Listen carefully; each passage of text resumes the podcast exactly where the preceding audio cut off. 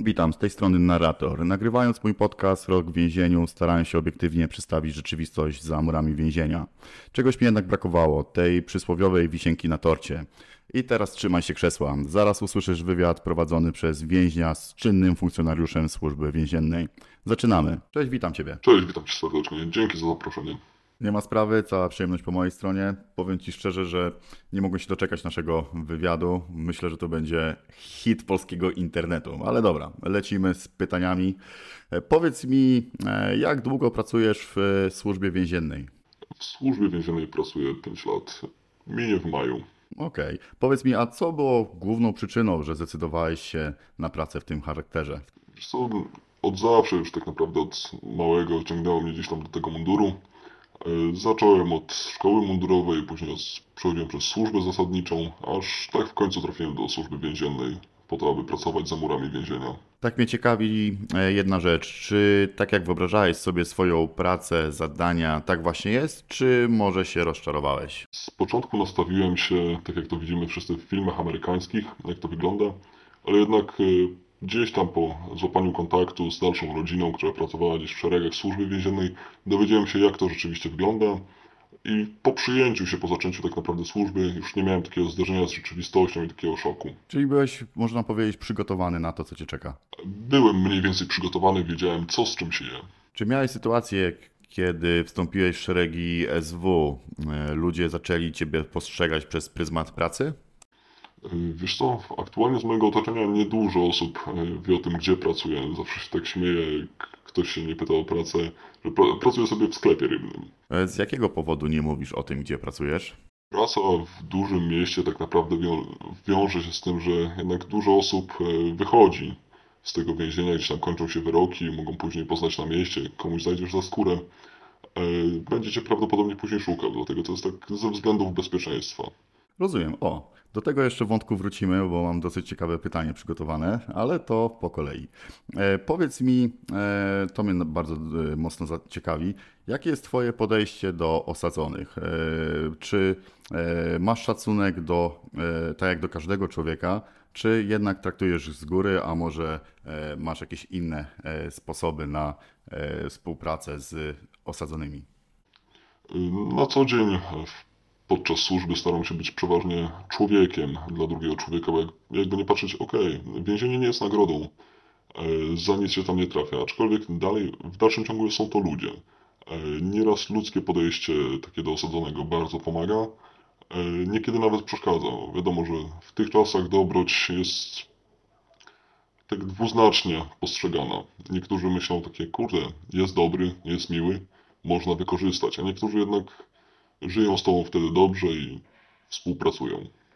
Rozumiem, że, że starasz się e, wyważyć jakby swoje podejście do osadzonych. Wiadomo, każdy osadzony jest inny, e, też w zależności od paragrafu, za, za który jest, e, czy to jest za zbrodnię, czy za rozbój. Powiedz mi, jak to wygląda z feedbackiem? Jak w, w takiej sytuacji więźniowie do ciebie się odnoszą? Jeżeli ty jesteś, znaczy podchodzisz do nich jak do człowieka, czy oni tym samym odpłacają tobie? Czy jednak gdzieś to próbują właśnie wykorzystać i, i próbować ugrać coś więcej?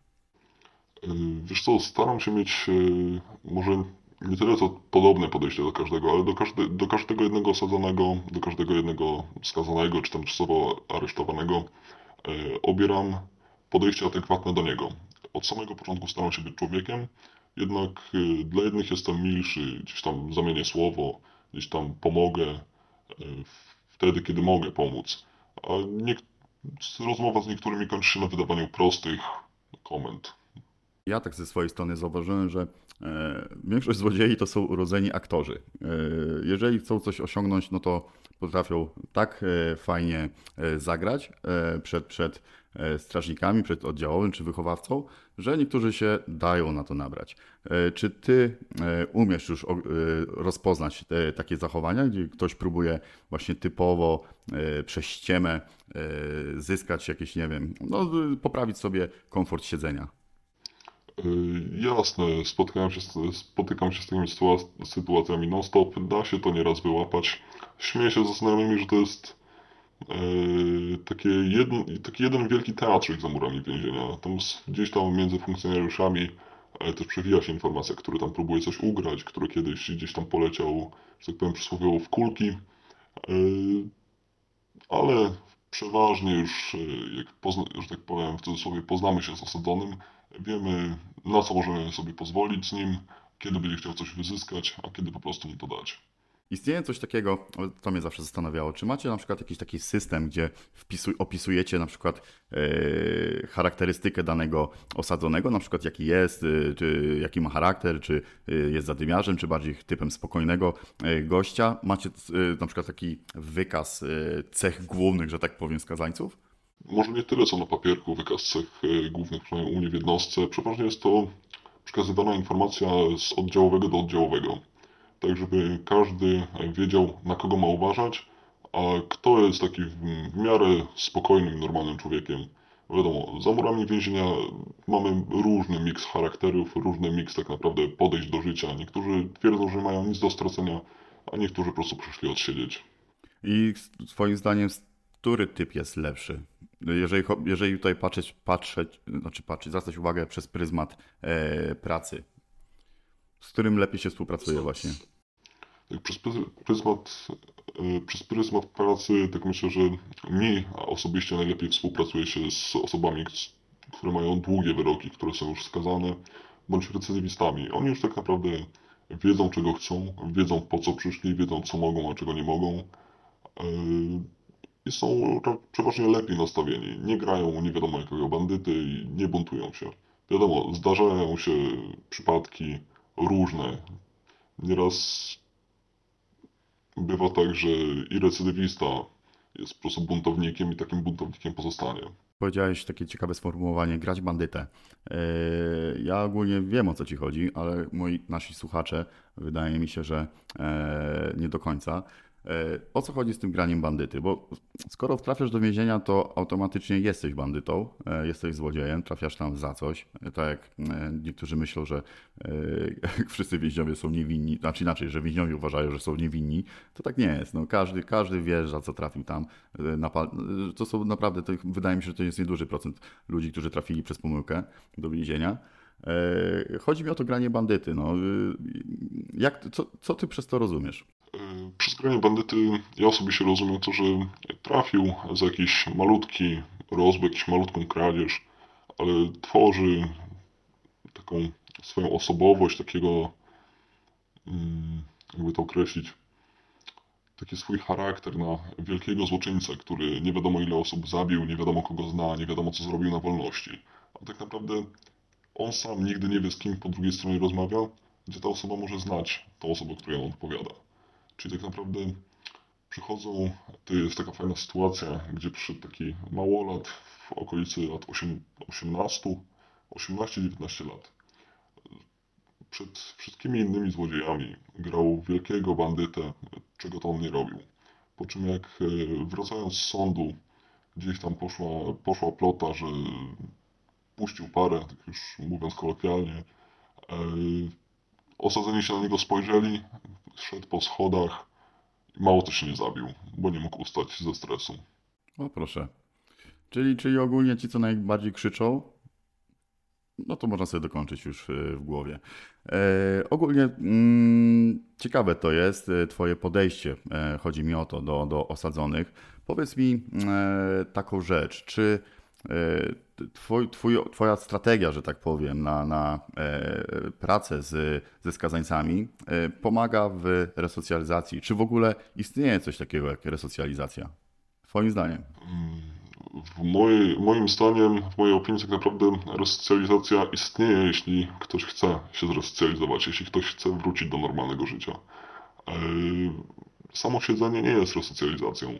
Resocjalizacją tak naprawdę jest Słowo resocjalizacja to jest powrót tak naprawdę do jednego tego społeczeństwa, tak nawrócenie, że tak powiem, nawrócenie tej osoby i ustawienie, może nie tyle ustawienie, co nauczenie tej osoby funkcjonowania tak jak w normalnym społeczeństwie. Jednak jest dość ciężkie do stworzenia. Czyli tak można powiedzieć zresetowanie takiego... Zresetowanie, dokładnie.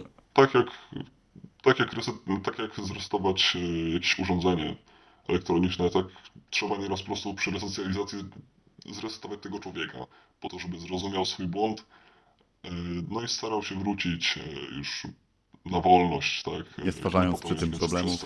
co popełnił. Dokładnie. A powiedz mi, gdybyś, e, gdybyś miał taką moc wprowadzenia jakichś poprawek w naszym systemie resocjalizacji, co, by, co byś usunął, co byś dodał, co byś zmienił? Myślę, że na pewno e, może nie tyle co w samym systemie resocjalizacji, co w, wśród funkcjonariuszy e, zrobiłbym jednak troszeczkę większą selekcję, tak żeby jednak te osoby przychodzące do służby miały jakieś większe pojęcie już przed przyjściem do służby, e, niż uczenie się tego wszystkiego podczas tej służby. Tak jest, tak jak jest na przykład ze szkołą policji, że przez ileś tam czasu jest się na tej szkole, się uczy człowiek, a dopiero później przychodzi do pracy. Tak naprawdę kurs wstępny w tej chwili jak się dobrze orientuję, trwa 3 tygodnie. Tam człowiek nauczy się przepi- przepisów i nie nauczy się takich sytuacji z życia, gdzie według mnie, gdyby takie szkolenie trwało dłużej, trwało e, po prostu trwało dłużej, byłoby tam więcej zagadnień, były tam jakieś e, sytuacje przedstawione, jakieś scenki robione, jak co zrobić w jakiej sytuacji. Wiadomo, nic nie jest zero-jedynkowe, ale zawsze gdzieś tam z tyłu głowy to zostanie i przy takiej, jak się wydarzy taka sytuacja, będzie miał człowiek jakiś zarys tego, co może zrobić, jak do tego podejść. Z drugiej strony mam podejście, mam różne podejście też e, do wszelkich zmian, jakie wchodzą, bo jedne są lepsze, drugie są gorsze. Ja z, niestety na razie takiej mocy nie mam, więc nic takiego nie zmienię, ale również mam do Ciebie pytanie. Co Ty byś zmienił? Co bym zmienił? Wiesz co, właśnie e, to, co ty powiedziałeś. Ostatnio prowadząc live'a na TikToku, zadałem właśnie to pytanie, co byś zmienił, gdybyś miał taką moc? Z- Puściłem to pytanie do, do, do, do publiki, że tak powiem, i właśnie padło to, y, padła ta odpowiedź, którą teraz ty powiedziałeś, czyli skupiłbym się na ludziach, którzy e, prowadzą, prze- prze- przeprowadzają ten proces, może tak to nazwijmy, E, bo mam takie samo spostrzeżenie jak ty. Gdy ja odbywałem kary pozbawienia wolności, największym problemem, moim zdaniem, byli ludzie, którzy pilnowali właśnie tych osadzonych. E, Część, było widać, nie była przeszkolona odpowiednio, nie potrafili rozmawiać z ludźmi. Sami często pro, pro, prowokowali e, dziwne sytuacje, które prowadziły do jakichś nerwówek. E, gdzieś jakby z takiego widzi mi się dopierdalanie się do, do jakichś takich bzdurnych moim zdaniem spraw, które nie miały w ogóle wpływu na, na jakby naprawę y, popsutego, że tak powiem, człowieka, bo tak, tak to nazwijmy. No. Y, y, Jednak więzienie to można powiedzieć, to jest taka machina do naprawiania złych ludzi. Tak, ja, tak mi się wydaje. No i ta machina niestety no, nie, nie działa tak, jak powinna. Właśnie z tego powodu, że ludzie, moim zdaniem, ludzie, niektórzy ludzie, którzy tam trafiają jako pracownicy penitencjalni, e, nie, nie mają wiedzy do, do końca, jak powinni się obchodzić z osadzonymi. E, Część też, e, ja mam takie wrażenie, ludzi, która tam trafiła e, do, do pracy, jest typowo z łapanki. E, Zastanawiałem się właśnie jakiś czas temu, jak przejeżdżałem koło jednego więzienia, widziałem na murach banery, wstąp do naszych szeregów. I tak kurczę, dla mnie to jest taki jasny przekaz, że nie mają odpowiedniej ilości ludzi i biorą przypadkowe osoby. Miałem raz taką sytuację, mm, ogólnie nie wiem, czy śmieszną, czy nieśmieszną, czy bardziej może żałosną. E, pilnował mnie gościu, którego kojarzę z supermarketu. Był tam ochroniarzem. Nie, u- nie umując ochroniarzom, no gościu, kurczę, został e, oddziałowym i od razu zaczął afery kręcić. A to był taki, można powiedzieć, typ gościa, który, do którego podszedł, podszedł, pod- podszedłbyś na chodniku, e, warknął, no to, no to by było po akcji, gościu by się popłakał i uciekł.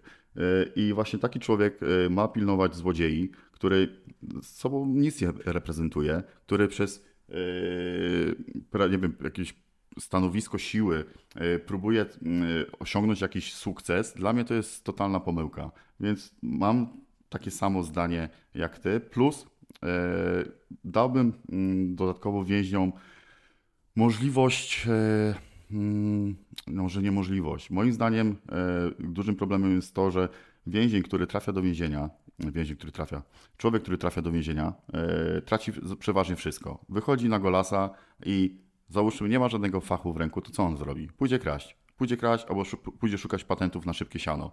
Gdyby w więzieniu dać takiemu człowiekowi jakiś fach, czyli e, nawet weźmy jakieś głupie, proste szkolenia z układania kostki brukowej, hydraulik, elektryk. To są rzeczy, które, na, na których można naprawdę fajne pieniądze zarobić. E, dać możliwość y, nauczenia się pewnych rzeczy.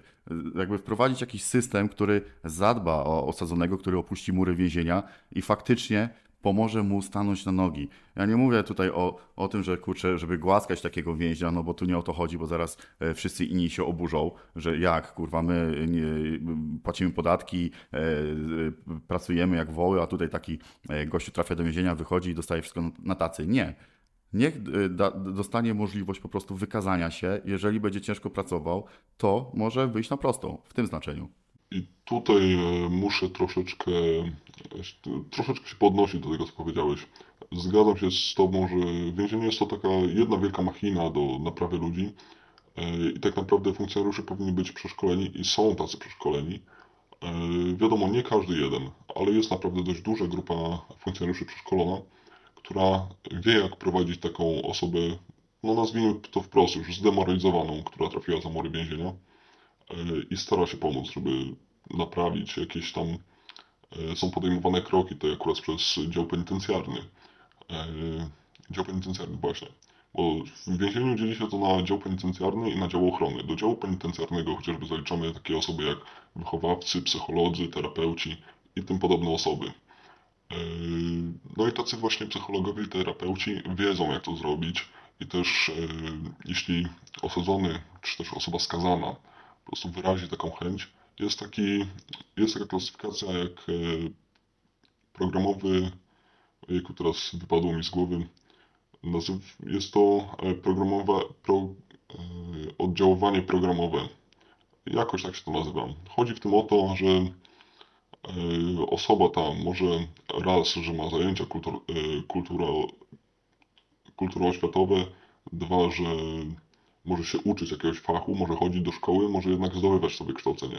Tylko, że to trzeba tak naprawdę wyrazić chęć, bo nie każdy ci to będzie podsuwał pod nos. A y, ogólnie więźniowie są o tym informowani? Mają świadomość, że właśnie mogą takie rzeczy robić, czy to bardziej e, we własnym zakresie? Jeżeli ktoś padnie na pomysł, że dobra, e, jestem tutaj, nie chcę tracić czasu, wolę go e, jakby wykorzystać na swój rozwój i, i jakby ma te narzędzia, że tak powiem, podsunięte. Inaczej, wie o tych narzędziach, czy on musi faktycznie gdzieś tam chodzić, za kimś się dopytywać i to nie, nie bierz tego do siebie. Często w więzieniu jest tak, że jeżeli czegoś chcesz, no to kurwa na to poczekasz i to długo. Ja się nauczyłem cierpliwości właśnie dzięki temu, bo zanim poszedłem siedzieć, to ja zawsze kurwa jak usłyszałem, że coś ma być na jutro, no to ja nie mogłem już wytrzymać. Dlaczego na jutro? Czemu nie dzisiaj?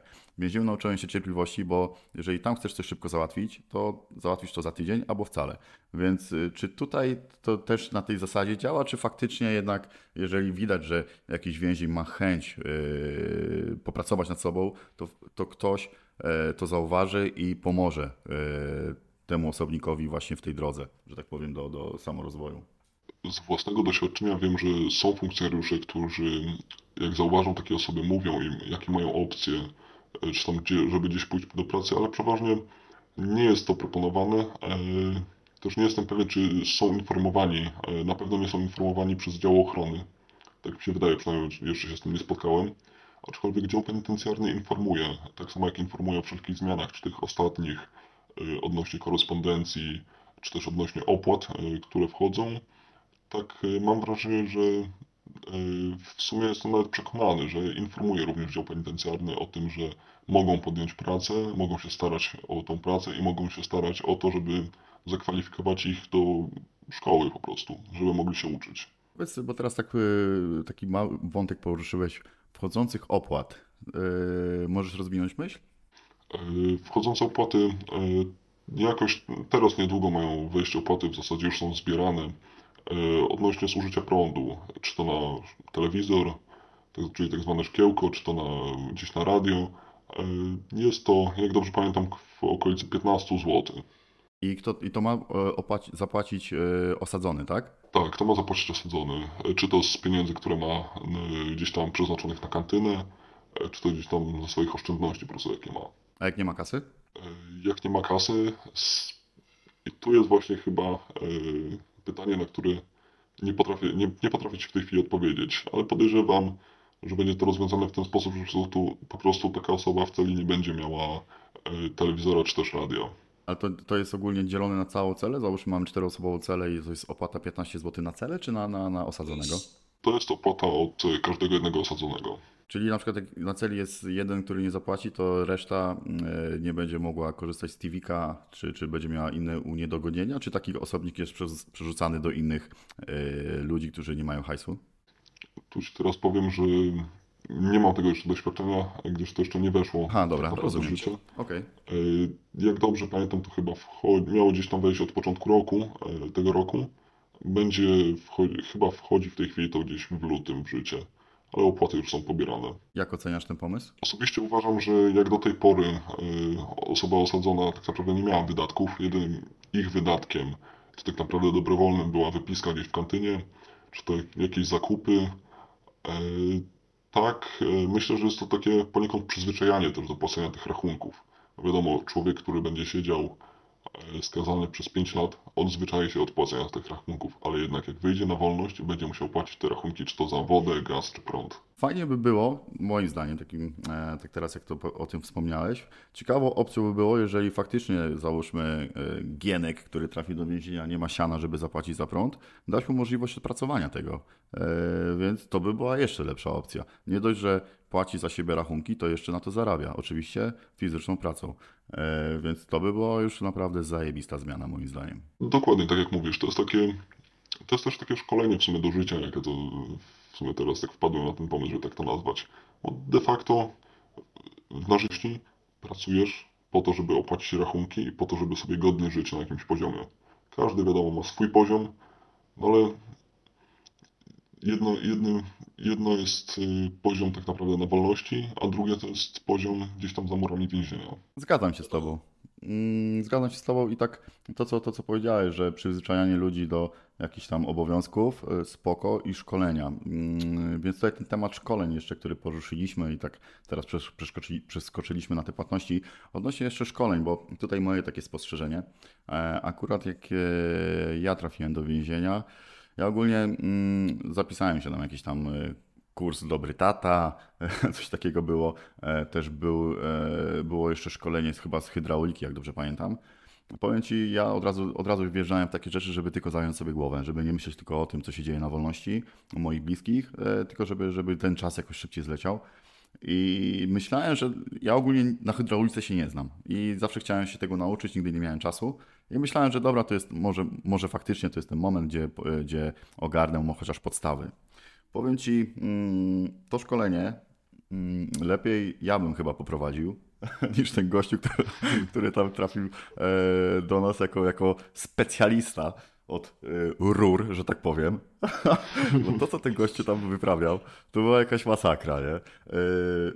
Ogólnie tak. za- Przepraszam, ale jak sobie przypominam o tym, to e, się śmieję. To, co ten gościu tam wyprawia, to, co on opowiadał, jakie historie e, i jego podejście do osadzonych, wiesz, każdego traktował jak jakiegoś głupka. A jak ja słuchałem tego typa, to no nie obrażając e, ludzi, no. Byłby w czołówce kretynów, których poznałem e, w swoim życiu. może, może, może tak. Więc co do, co do szkoleń takich, które e, były faktycznie, e, do, do, gdzie mogłeś wziąć, w których mogłeś wziąć udział i podszkolić się, że tak powiem, czy, czy nabrać jakiegoś nowego fachu, który wyko- wykorzystasz na, wykorzystasz na wolności, no nie do końca to działa tak, jak powinno. Wydaje mi się, że tutaj jest właśnie cały czas ten problem ludzki, czyli ludzie, którzy mają, którzy powinni jednak przypilnować, e, tak jak w- szkole, e, uczniów, bo to, no nie ukrywajmy, to jest taki sam patent. No masz ucznia, którego musisz nauczyć, kurczę, jak, e, nie wiem, kłaść nawet rury. E, Czyli powinna być jakaś dyscyplina. Tego nie ma, moim zdaniem. I tutaj każdy więzień ma, wyje, wy- ma głęboko w dupce, e, co do niego ktoś mówi i im się też nie chce, jak widzą podejście, jakie e, prezentuje sobą ktoś, kto mm, powinien być autorytetem podczas tego szkolenia. Wiesz, o co mi chodzi? Wiem, rozumiem, rozumiem Cię w 100%. Tak naprawdę powiem Ci, że e, nie za bardzo nie za bardzo też rozumiem, tak jak opowiadasz, podejście tej osoby. Są to przeważnie takie osoby, które są gdzieś tam jak e, osadzeni wjeżdżają do pracy, są podpisywane kontrakty z tymi firmami, tak samo na szkolenia. Tak naprawdę są to osoby, które, te osoby, które prowadzą te szkolenia wszelkiego typu, są to osoby z wolności. I nie do końca też e, ja czy ty mamy wpływ na to, e, jakie te osoby będą miały podejście. To gdzieś tam góra określa te osoby, gdzieś tam je prześwietla, że tak to powiem, i sprawdza. Wiadomo, też nie od razu, nie od razu istnieje możliwość, żeby taką osobę sprawdzić, bo może po czasie się okaże, że jednak ta osoba się na to nie nadaje, a na początku zapowiadała się tak świetnie, a po czasie e, z drugiej strony może się okazać, że tak jak na początku się pokazała dobrze, tak ten dalej dobry poziom utrzymuje. Mm, chociaż ja akurat ze swojego doświadczenia troszeczkę mam, e, mam troszeczkę inne zdanie na ten temat i, i z tego co mm, pamiętam, to gościu właśnie, jeżeli jesteśmy przy tym temacie hydrauliki, e, to ten gościu, który e, prowadził to szkolenie, był tam któryś raz z rzędu, bo była jakaś, e, była jakaś dotacja chyba, jak dobrze kojarzę. I akurat warunkiem tej dotacji było to, że więźniowie tam e, mieli kurczę zrobić część e, instalacji czy wymianę instalacji CO na całym bloku. E, I ja ogólnie na tym szkoleniu większość przesiedziałem w jakiejś tam kanciapie. Trzy osoby albo dwie osoby robiły razem z tym typem. A my siedzieliśmy jak jakieś kmioty, zamknięci przez chyba 7 godzin w jednym jakimś takim malutkim pokoiku. Mm, totalnie bez sensu. Wiesz, ja rozumiem tracić czas, inaczej, tego czasu, czasu masz pod, pod dostatkiem, jeżeli jesteś w więzieniu. Jest tego mnóstwo. To była już taka kara w karze, można powiedzieć. Nie, nie dość, że siedziałeś, to jeszcze sobie, wiesz, wiesz o co mi chodzi. Ogólnie to było takie tracenie czasu. Ja już wolałem wtedy sobie książkę poczytać, czy kurczę, nie wiem, e, trening zrobić. Wszystko jedno, zadzwonić nawet e, do mojego dziecka. Nieważne. Ale to, to już było takie E, pokazywało więźniom, jak bardzo system ma ich w dupie. O, może tak. To, to by było bardzo fajne sformułowanie i podsumowanie tego szkolenia. No. Mm, tutaj muszę jednak troszeczkę stanąć w obronie. Może nie tyle co w dupie, co tak naprawdę w systemie, jak w każdym, są dziury. I możliwe, że natknąłeś po prostu na tą jedną z tych dziur. Pewnie nie pierwszą i nie ostatnią E, pewnie miałeś więcej takich sytuacji, gdzie jakaś tam dziura w systemie jakieś yy, się przytrafiła, gdzie tak naprawdę była sytuacja, z której nie każdy wiedział po prostu jak wyjść. Na to trzeba było wpaść. Yy, jednak, jednak mimo wszystko, yy, mimo wszystko jednak też jest taka sytuacja, że mimo naszych podpisanych kontraktów z różnymi firmami, te firmy olewają sytuację i też jak więźniowie na przykład e, gdzieś tam wyjeżdżają na budowy do pracy zewnętrznej, e, nie zawsze są, e, nie zawsze są dopilnowani po prostu, mimo że ten zleceniodawca jest poinformowany, że słuchaj, to, jest, to są osoby osadzone, tak? To są, może nie, nie można nazwać ich przestępcami, bo wyjeżdżając gdzieś tam poza mury więzienia, niekoniecznie osoba ma ciężki wyrok za jakieś bardzo złe rzeczy, aczkolwiek mimo wszystko trzeba było zwrócić na nich uwagę, jak gdzieś tam są na zewnątrz i ten zleceniodawca jest y, uczulony na to i zobowiązany zwracać uwagę na to, jak pracują i co robią. Czy nie próbują się gdzieś tam kontaktować, czy nie próbują jakichś nielegalnych rzeczy po prostu przemycać do więzienia. Też nie wszystko, nie wszystko tak, tak naprawdę też zależy od y, funkcjonariuszy. E, wiadomo, bardzo dużo rzeczy, ale też jedna osoba czy grupa osób nie jest w stanie wszystkiego ogarnąć. Jasne, nie zrozum mnie źle, ja tutaj nie chcę robić nagonki na służbę więzienną, stąd też zdecydowałem się na wywiad y, właśnie z Tobą, żeby pokazać w miarę obiektywnie, jak to wygląda z dwóch stron. E, mam też, mam sporo zarzutów co do e, jakby działania naszego systemu, na to jak e, dużo ludzi podchodzi do, swoich, do swojej pracy, właśnie do, do swoich wspomnianych obowiązków. Uważam, że jest dużo fuck-upów, dużo ja widziałem takich rzeczy, które o Jezu, moim zdaniem nie powinny mieć miejsca, ale też trafiłem na ludzi, którzy naprawdę wypełniali swoje obowiązki zajebiście, że tak powiem i wiedzieli po co tam są, wiedzieli jak, w jakiej formie pracują i kurde, no byli tym dobrzy. Naprawdę y, y, z takim człowiekiem o wiele lepiej się rozmawia i, i może to dziwnie zabrzmi, spędza się czas, e, ale e, wtedy to wszystko fajnie gra, wiesz. E, więźniowie nie próbują jakichś dziwnych podchodów, takie ja mam wrażenie. Gdzieś, wiesz, z jednej strony jest jakiś tam szacunek, z drugiej tak samo, więc nie ma wtedy też jakichś nerwowych sytuacji. Dokładnie tak jak mówisz. I też e, tutaj mi się nasuwa pytanie do Ciebie. E, na jakie podejścia wśród funkcjonariuszy trafiłeś? Z jakimi się spotkałeś? I jakie z tych podejść tak naprawdę najlepiej, najlepiej obrać, będąc funkcjonariuszem? E, jak wtedy najlepiej, że tak powiem, może nie tyle co współgrać, co znaleźć jakiś taki punkt, w którym swój język z osadzonym, tak żeby się dogadać, żeby nie stwarzać sobie problemów, bo wiadomo, my nie jesteśmy od głaskania, nie jesteśmy od tego, żeby umilać wam czas, tylko jednak pilnować tego porządku i dyscypliny. Dokładnie. Wiesz co? Mm, Ja ogólnie jestem, może zacznijmy od tego. Ja nie jestem osobą konfliktową, ale też y, znam jakby swoją wartość i wiem, wiem jakby co mi uwłacza, co, na co na przykład się nie zgodzę, czy coś, y, czy są rzeczy, które, których nie zrobię, bo nie i chuj. Bo, sorry, że tak brzydko to y, nazwałem. I teraz tak, y, jeżeli chodzi o podejście, najbardziej mi pasował na przykład jeden oddziałowy, był bardzo surowy. Wszystko według zasad, tak jak książka pisze, e, wszystko ma funkcjonować tak, jak jest w regulaminie. Okej, ja to szanowałem jego podejście i jak y, pojawiłem się w więzieniu, ogólnie mm, ja miałem takie wrażenie, że on po prostu sprawdzał każdego osadzonego, w tym też mnie. Na początku, kurczę, wiadomo, y, gdzieś tam tutaj miał pretensje o to, o, później o coś innego, y, ale z czasem zobaczył, że jakby ja nie szukam awantury, jakby przyszedłem tylko po to, żeby odsiedzieć swoją karę. Y, Widział, że y, pracuję nad sobą, chociażby przez to, że od razu zgłosiłem się do pracy. Widział, jak chodził po, po, po celach, że przeważnie sobie czytałem książki, normalnie odnosiłem się do innych więźniów. Więc takie podejście mi bardzo pasowało i gdy były sytuacje jakieś awaryjne, nawet jak źle się czułem, poszedłem do niego e, po jakąś tam pomoc, on bez pierdolenia pomógł mi w, e, danej sytuacji, gdzie na przykład e, z kolei był inny oddziałowy, który udawał luzaka, kumpla, a on miał wyjebane. Był, była sytuacja, jak jednemu więźniowi wyrostek strzelił, gość miał to w dupie. Przez całą noc nic z tym nie zrobił. Nie, nie wezwał nawet kierownika zmiany. Y, po prostu miał to tak głęboko w pompie.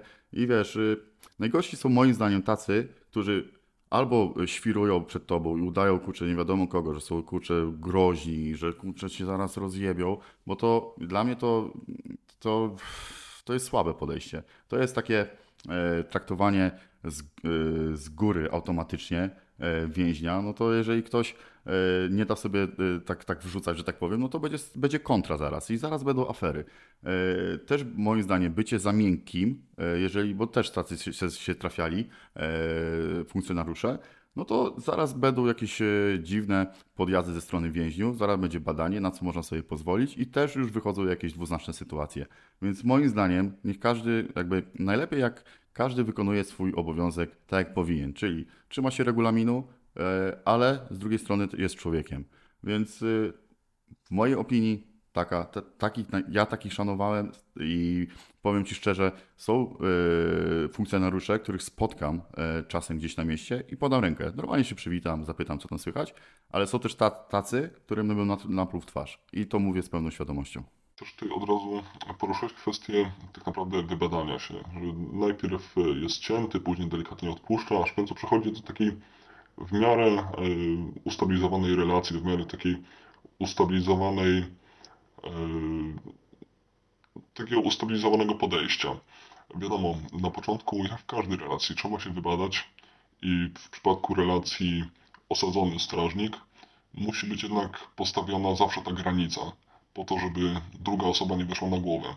Tak jak przytoczyłeś tą sytuację z wyrostkiem, tak jak dobrze, jak dobrze zapamiętałem, e, wielu też e, osadzonych próbuje wymusić jakieś dobra, jakieś korzyści, właśnie jakieś wyjście gdzieś, e, symulując jakąś chorobę czy jakieś, jakieś dolegliwości.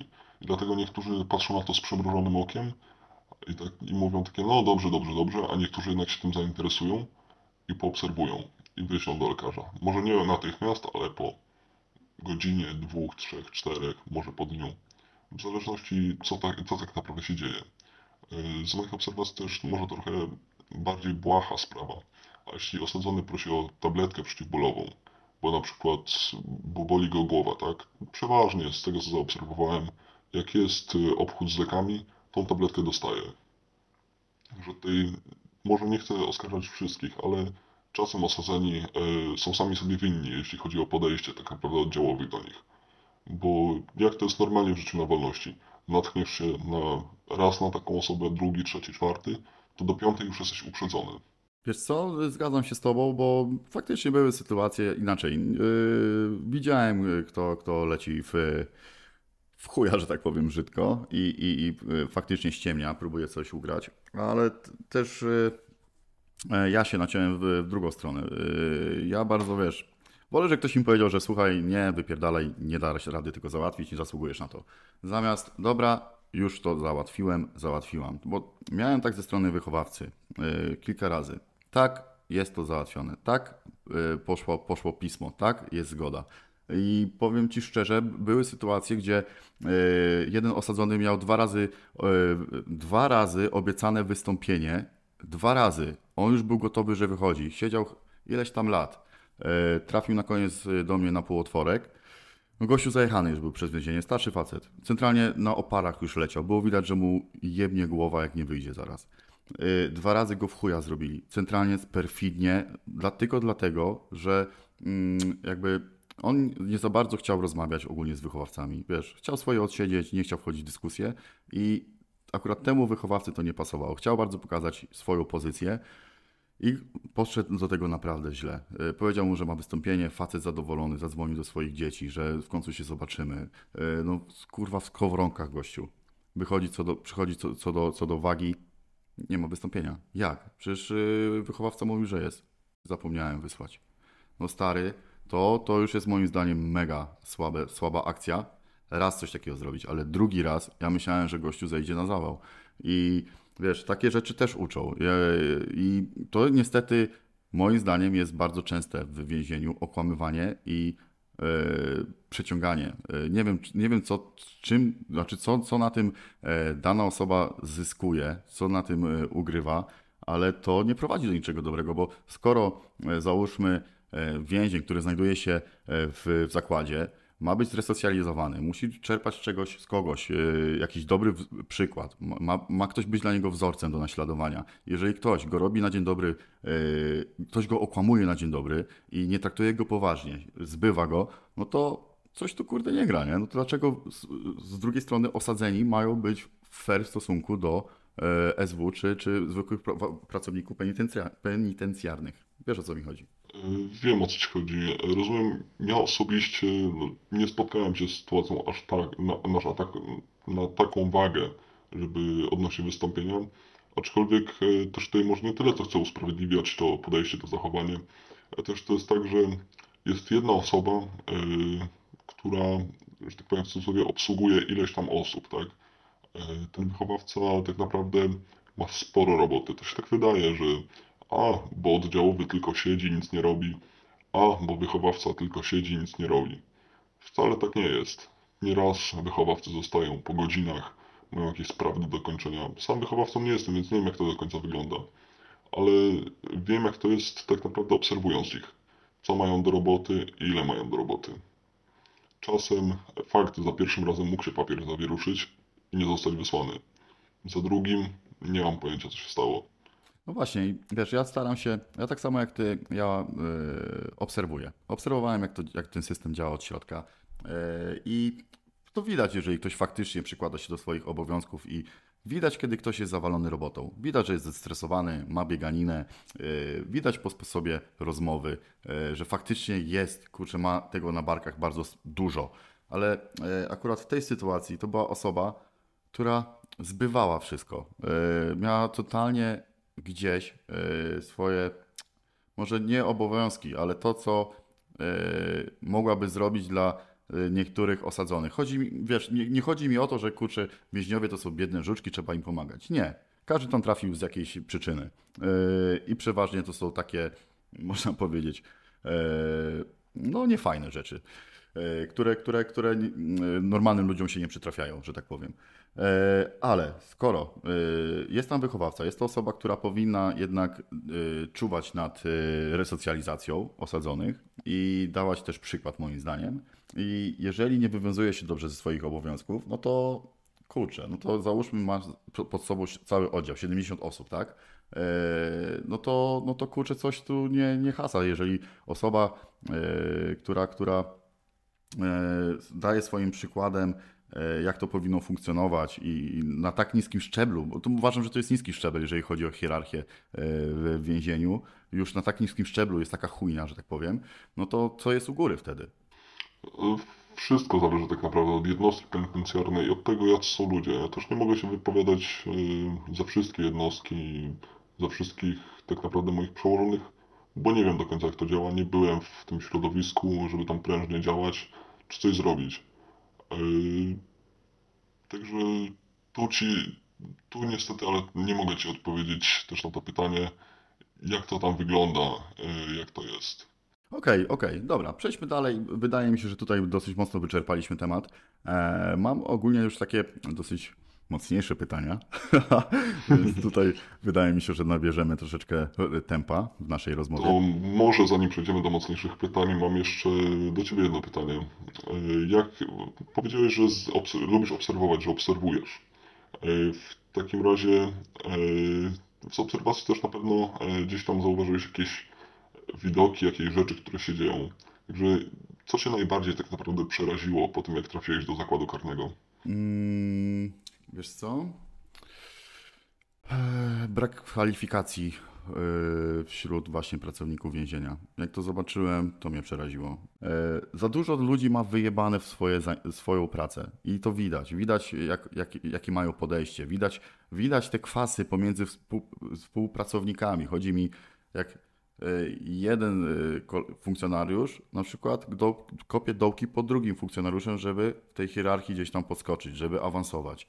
Mm, czuć to, widać to i to, to tak no, negatywnie na mnie wpłynęło na samym, na samym początku. Pomyślałem sobie, że o kurwa stary, tutaj naprawdę trzeba, trzeba pilnować swojej dupy. Nie?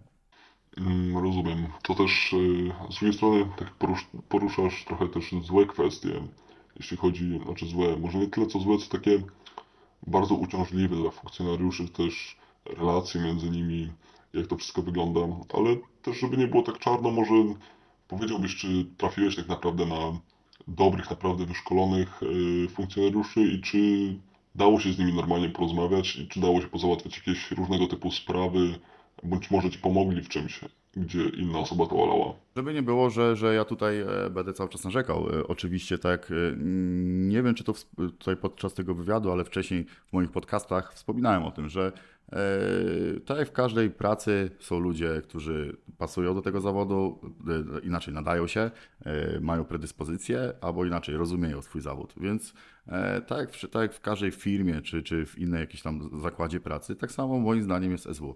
I trafiłem naprawdę na, tak jak powiedziałem wcześniej, so, trafiłem na ludzi, którym podaję rękę na ulicy, którzy mnie pilnowali, ale też trafiłem na ludzi, których nie szanuję. Za to, jak traktowali mnie, czy innych tam współosadzonych.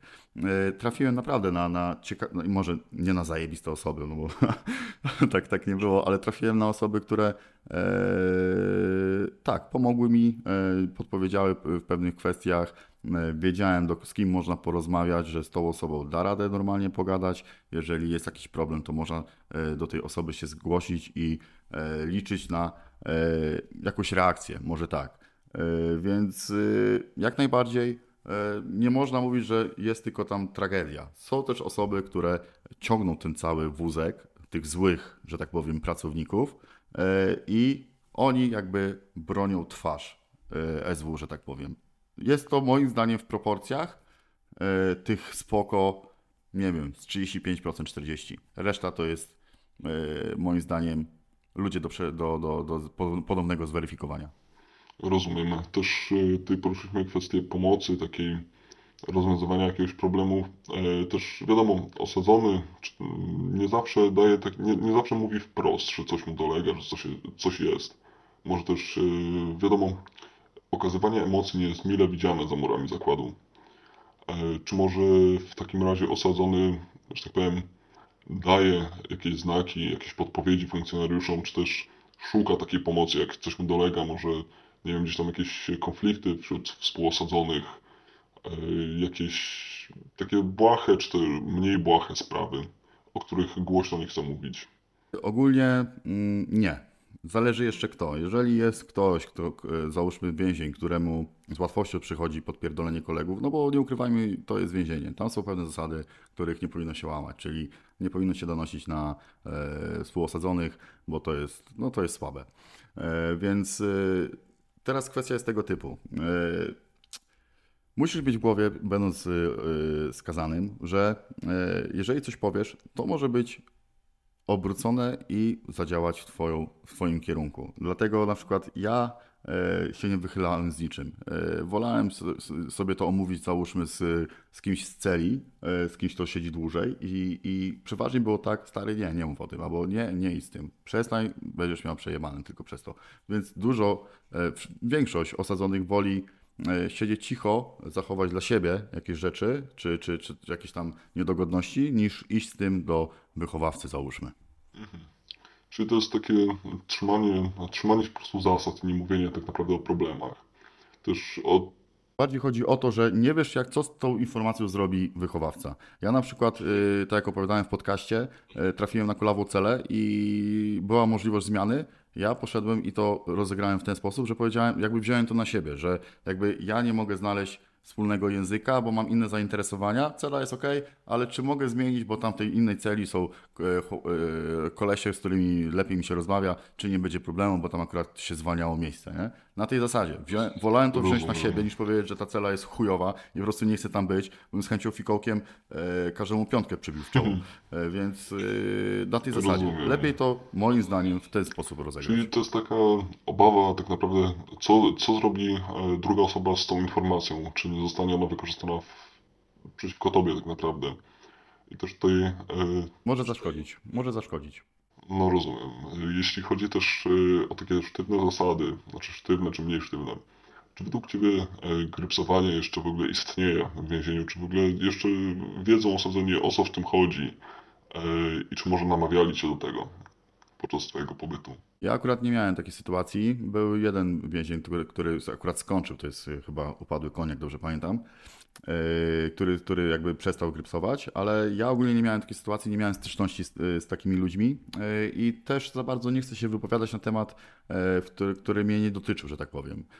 Słyszałem o tym jakieś tam historie, opowiastki, ale nie będę tego powielał, no bo nie wiem na ile to jest wiarygodne, więc niestety w tej kwestii tutaj nie mogę się wypowiedzieć z tego co inaczej, jedyne co mogę powiedzieć to e, słyszałem, że jak grypsujesz to automatycznie wszystko sobie upierdalasz, bo to są jakieś tam dosyć mocne zasady e, siedzenia, więc też przy moim krótkim wyroku to by było chyba bez sensu.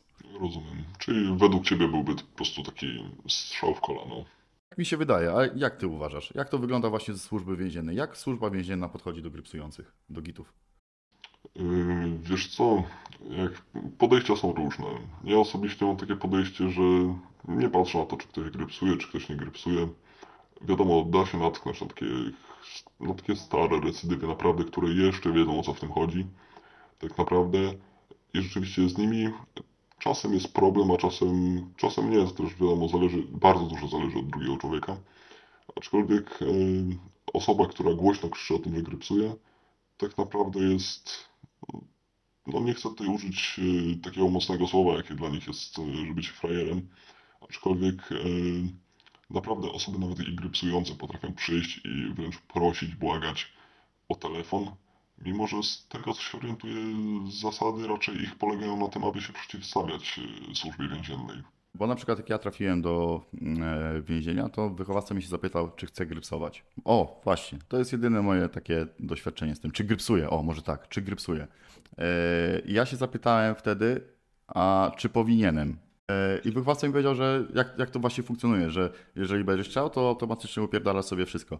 Jak, jak, ty byś to, jak ty byś odpowiedział na to pytanie? Gdyby trafił do ciebie świeży osadzony i byś się go zapytał, grypsujesz, nie grypsujesz i ten, ten osadzony by powiedział, nie, a co pana zdaniem powinienem zrobić? Co byś powiedział?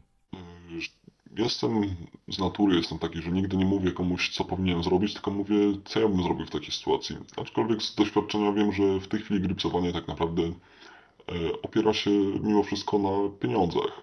Jeśli pójdziesz grypsować i masz dużo pieniędzy, to ci, co tych pieniędzy nie mają, a grypsują, będą od ciebie wymagali, żebyś, no, grypsujesz, to nie pomożesz grypsującemu, a zarzuć tam jakieś fajki, jakąś kawę, cokolwiek.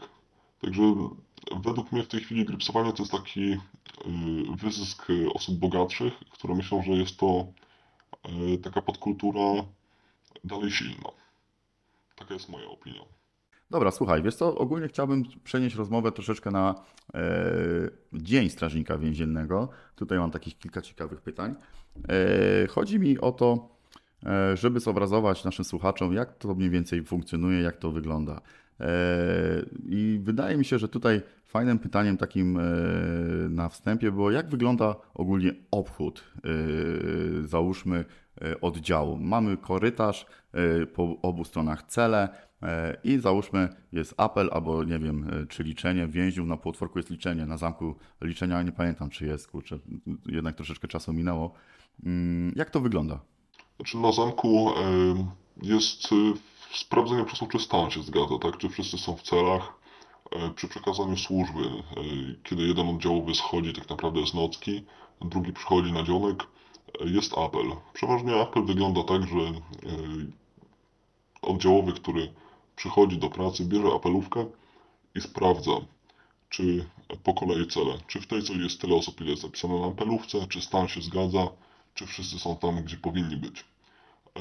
Chodzi dwóch oddziałowych, jeden, który schodzi, drugi, który przychodzi do pracy i do tego jeszcze trzecia osoba, która ubezpiecza, przeważnie jest to funkcjonariusz, czy to e, jakiś doprowadzający, czy to może czasem spacerowy, który spacery dopiero zaczyna po apelu. Znaczy, po apelu zawsze zaczyna spacery, ale nie ma nic jeszcze przed tymi spacerami do zrobienia, tak? E, jest to szyb, tak naprawdę dość szybkie obejście, sprawdzenie, czy wszystko jest tak, jak powinno być. Czy wszyscy są po prostu na celi i potem apelu jest meldunek do swojego przełożonego, jest tylu i tylu. I tak naprawdę tak to wygląda. Tak, tak wygląda zaczęcie służby. Okej, okay, dobra. No to mam takie e, pytanie, które właśnie mi na pierwszy, na pierwszy, na pierwszy plan się nasunęło, jak, jak e, padł pomysł wspólnego wywiadu. E, czy czułeś kiedyś respekt przed, respekt przed jakimś osadzonym na tyle duży, że E, unikałeś kontaktu z tą osobą, że jakby jeżeli była jakaś, inter, może nie interwencja, czy ktoś wybił klapę, czyli poprosił o rozmowę z oddziałowym, czy wolałeś, żeby poszedł twój współpracownik, czy, czy miałeś takie, tego typu sytuacje z kimś, z jakimś osadzonym? Wiesz, tutaj trzeba też rozróżnić wybijanie klapy, a wy, wybijanie przyzywu. Wśród funkcjonariuszy wybijanie klapy polega na tym, że osadzony e, czy też osadzona e, uderza po prostu w drzwi, a wybijanie przesyłu no to wiadomo, lampeczka zapala się na dyżurce i nad celą. E, jeśli chodzi o respekt, wiesz co, tak może nie, te, nie czułem respektu, ale raczej takie bardziej zniechęcenie do rozmowy, do jakiegokolwiek kontaktu, bo wiedziałem, że są takie osoby, którym tłumaczy się jedną rzecz w kółko, ale one i tak nie rozumieją i tak i tak będą wybijać ten przyzyw, i tak będą wołać i chcie, yy, będą chciały tą rozmowę. Yy, nieraz też było tak, że jeśli osoba, osoba cię męczy non-stop o jedną i tą samą rzecz, mówi mu się nie i koniec, kropka, to jak już ty nie masz siły tam iść, siły, w cudzysłowie siły, żeby tłumaczyć po raz enty to samo, prosisz kumpla, słuchaj, może od ciebie, jak ty powiesz to może od ciebie wtedy ta informacja dotrze do niego i zrozumie. Okej. Okay. Bardziej e, rozumiem, że to, rozumiem, że jest dużo e, osadzonych, którzy naprawdę potrafią zmęczyć e, głowę swoimi kurczę, wyimaginowymi, wymyślonymi problemami. Dobra, to razy dopowiedzieć. Ale dobra, lećmy dalej. E, ale jednak chodzi mi o to, czy, mm, czy miałeś podczas służby mm, takiego osadzonego, który był na tyle groźny, że e, bałeś się o swoje zdrowie, e, ale jednak jakby nie mogłeś dać po sobie o tym poznać, bo to by jeszcze gorzej wpłynęło na całą sytuację. Czy był taki osadzony właśnie za twojej kadencji, że tak powiem? Wiesz co, mam doświadczenie z y, pawilonów dla niebezpiecznych i z pawilonów takich zwykłych, normalnych, czy to przejściowych, czy takich tam stałych, tak w cudzysłowie powiem.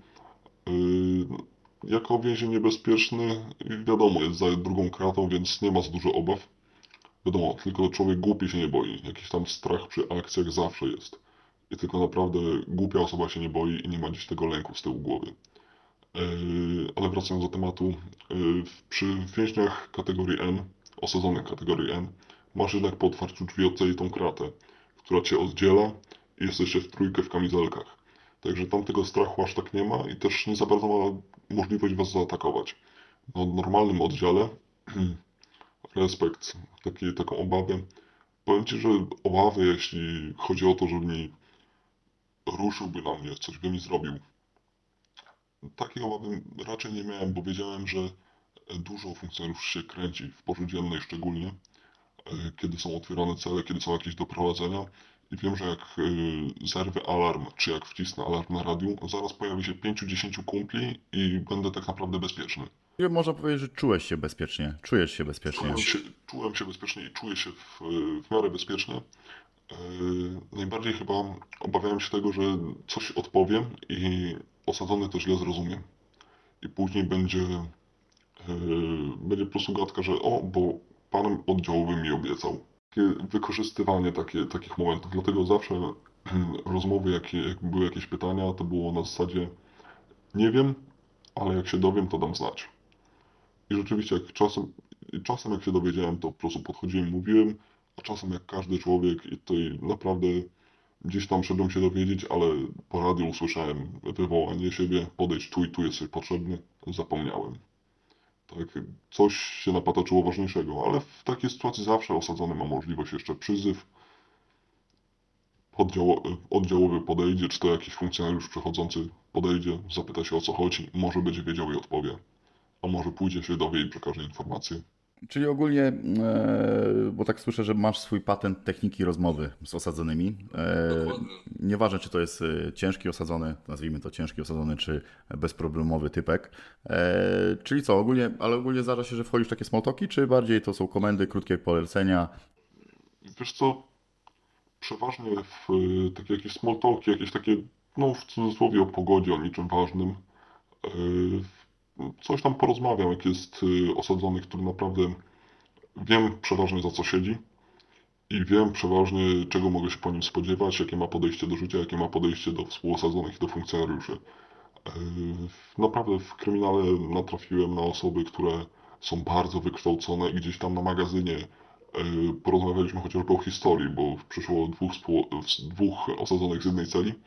Jeden był Turkiem, drugi był Polakiem, ale Polak był tak wykształcony, E, że wiedział dlaczego e, mówi ten osadzony w takim, a nie innym języku i dlaczego irytuje się, jak mówi się do niego e, innym językiem, że on to mówi po jakiemuś innemu, tak? Bo jakiś był tam kiedyś dawno kontakt, współkontakt, konflikt. Na przykład osobiście tego nie wiedziałem, a się dowiedziałem tego od osadzonego, który był wykształcony. Także tak, przeważnie z takimi normalnymi osobami, z normalnym podejściem, wykształconymi, da się porozmawiać i porozmawiam czy też zdarzyło mi się nawet, powiem, że porozmawiać o giełdzie inwestycyjnej. Osadzony akurat y, coś tam zaczął temat o giełdzie, że usłyszał w telewizji, czy ja słyszałem o tym. takie, y, tak, słyszałem o tym, ale nie inwestuję, nie interesuję się tym za bardzo. Ale porozmawiać mogę, bo o sytuacji słyszałem. Ciekawe. To są raczej takie błahe sprawy. To powiedz mi, bo tutaj nasunęło mi się ciekawe pytanie, jak już o tym wspomniałeś, czy są sytuacje, jak na przykład trafi się osadzony, który jest specjalistą w jakimś fachu, no, ciekawym fachu. No, tutaj mamy na przykład przykład giełdy. E, czy e, zdarzają się sytuacje, gdzie pracownicy służby więziennej wyhaczą na przykład takiego rodzynka, że tak powiem, który ma jakąś wiedzę, fajną wiedzę, taką użyteczną i na przykład radzą się takiej osoby i to później wykorzystują na, za murami więzienia, żeby sobie poprawić na przykład byt albo nie wiem, poradzić sobie z jakąś sytuacją. Są takie... Tak, tak to, czego jesteśmy uczeni tak naprawdę od początku jako funkcjonariusze, że osadzony to jest osadzony. Zawsze trzeba traktować wszystko z przymrużeniem oka, co mówi i zawsze trzeba podchodzić do tego z bardzo dużym dystansem, bo tak naprawdę nie wiadomo, czy on w tej chwili mówi prawdę, czy kłamie, czy próbuje nas na coś naciągnąć, a może próbuje manipulacji.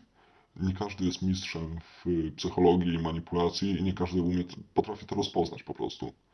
Także ja się nie spotkałem z taką sytuacją, żeby ktoś się radził osadzonego jakieś sprawy w życiu prywatnym poza murami, czy okay. też w murach. Twoim zdaniem, jaki procent więźniów to manipulatorzy? Z Twojego doświadczenia.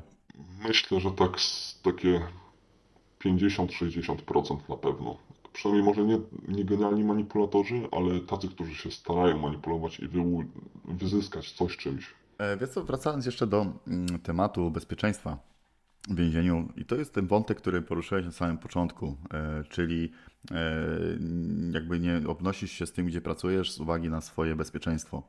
Czy miałeś sytuację, e, gdzie ktoś próbował cię zastraszyć, grozić tobie, albo co gorsza, na, idąc sobie miastem, załóżmy, trafiłeś na jakiegoś tam osadzonego, który już wyszedł na wolność i czułeś jakieś niebezpieczeństwo, czy złe, złe fluidy ze strony tego e, typa.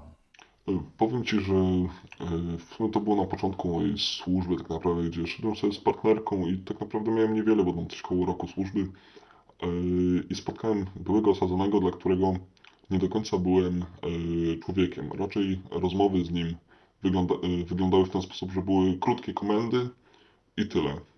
Nieraz też był mu kracany spacer przeze mnie na samym początku przez to, że próbował się komunikować z innymi, e, którzy siedzą w oknach w celi.